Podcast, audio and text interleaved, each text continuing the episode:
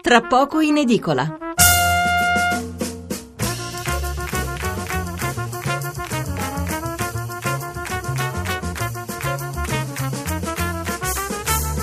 Buonasera da Stefano Mensurati e benvenuti all'ascolto di Tra poco in edicola, la rassegna stampa notturna di Radio uno. Ottocento zero cinque zero cinque settantotto il numero verde per intervenire in diretta, tre tre cinque sei nove nove due nove quattro nove il numero per inviarci un sms. Non c'è un tema forte sulle prime pagine di martedì dieci maggio, o meglio quelle che per alcuni giornali è l'apertura, per altri invece è una notiziola di taglio basso. Due gli argomenti che però ritroviamo un po' ovunque: Banca Etruria con il doppio fronte, la Consob da un lato che si autoassolve, dice il presidente Vegas i controlli sono stati fatti e la gente sapeva cosa comprava, ma a smentirlo poche ore dopo l'annuncio che la Procura di Arezzo ha indagato due dirigenti che avrebbero orchestrato la vendita in massa di titoli ad alto rischio a risparmiatori ignari. L'altro tema ricorrente è quello del referendum costituzionale, che anche nel fine settimana ha infiammato il dibattito politico. E poi c'è un altro argomento ancora, quello dell'Europa che scricchiola, lo possiamo riassumere così, che è un po' la sintesi di tre notizie diverse ed è proprio di questo che parleremo fra poco. Le questioni aperte le conosciamo, prima fra tutte è quella della gestione del flusso migratorio ed è su questo punto che il cancelliere austriaco Faymann ha perso le elezioni e ieri, a due settimane dal secondo turno delle presidenziali, si è dimesso. Di diversa origine, ma anche qui la crisi migratoria ha sicuramente pesato molto, la grande tensione che si sta vivendo in Grecia, dove il governo Tsipras è stato costretto a un ulteriore giro di vita economico per ottenere altri finanziamenti dalla comunità internazionale. E la protesta di piazza si è subito scatenata. E infine Londra, dove siamo in piena campagna elettorale per la Brexit, il referendum col quale gli inglesi decideranno se rimanere o no nell'Unione Europea. Ne abbiamo parlato in parte anche la scorsa settimana commentando le elezioni amministrative, ma insomma ieri il presidente Cameron se n'è uscito con una dichiarazione piuttosto surreale: se uscissimo dall'Unione Europea ci sarebbe il rischio di una guerra nel vecchio continente. La Gran Bretagna, lo ricordo, è entrata nel millenovecentosettantatré e non è che prima tra italiani, tedeschi e francesi ci stessimo scannando. Comunque gli elementi di riflessione sono tanti, ne parleremo stasera aprendo una finestra su questi tre paesi di cui vi abbiamo appena detto e subito dopo, eh, questo lo faremo subito dopo aver letto i titoli e i commenti sull'argomento, e però poi di tutto il resto vi daremo conto attorno all'una e un quarto. Ricordo per inciso che oggi è lunedì e quindi chiudiamo prima.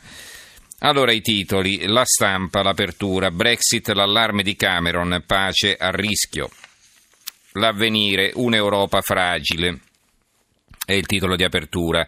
La Grecia varia il piano di austerità per ottenere una nuova rata di aiuti internazionali, trattativa all'Eurogruppo, alta tensione ad Atene, Cameron, Londra fuori dall'Unione Europea, rischi di guerre.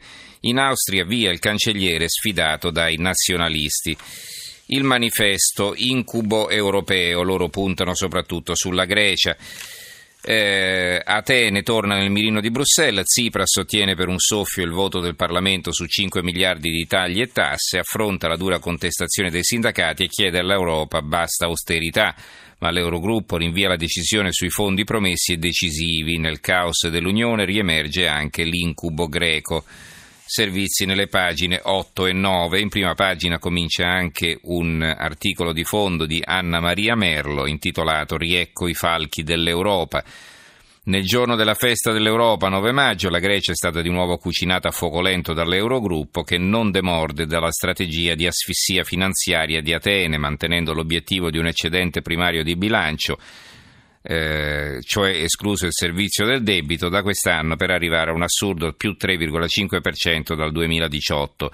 Il presidente dell'Eurogruppo, il falco Dijsselbloem, ha preso tempo, ora punta un accordo con Atene per il ventiquattro maggio. La saga greca ricomincia come un anno fa, mentre il tempo stringe e i rimandi giocano a sfavore di Atene. Due titoli anche sugli altri argomenti, Cameron senza di noi, Unione Europea in guerra, e poi eh, l'Austria, si è dimesso il cancelliere Faymann. L'unità di taglio basso, i venti di destra in Austria, Vienna senza premier, il cancelliere socialista si dimette, governo affidato al vice dei popolari, Mattarella, anacronistico dividere l'Unione Europea. Il Dubbio, eh, il quotidiano di Sansonetti, Cameron l'apocal- apocalittico, la Brexit porta l'Europa alla guerra, e in Austria, dopo la vittoria dell'ultradestra, si dimette il premier. Il secolo diciannove, Cameron agita lo spettro della guerra, Londra via dall'Unione Europea, pace a rischio, e a Vienna si dimette il cancelliere. L'analisi dell'economista Giuseppe Berta, intitolata La crisi infinita di un continente che si sgretola, eh, però c'è soltanto il titolo in prima pagina, quindi non sappiamo niente del contenuto.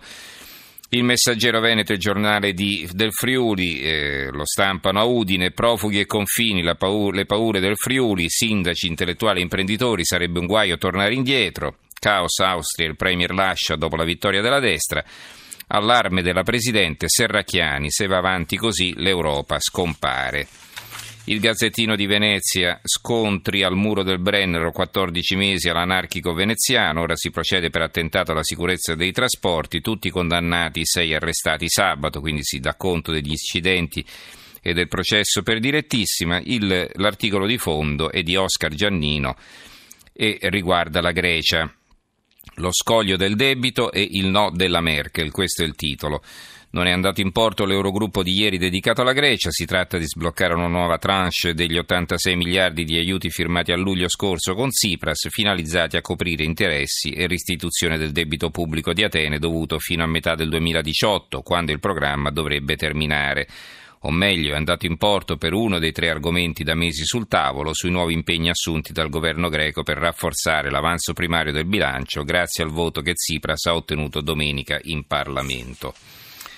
La nuova di Venezia e di Mestre, infine, Brexit, allarme di Cameron, rischio guerra in Europa.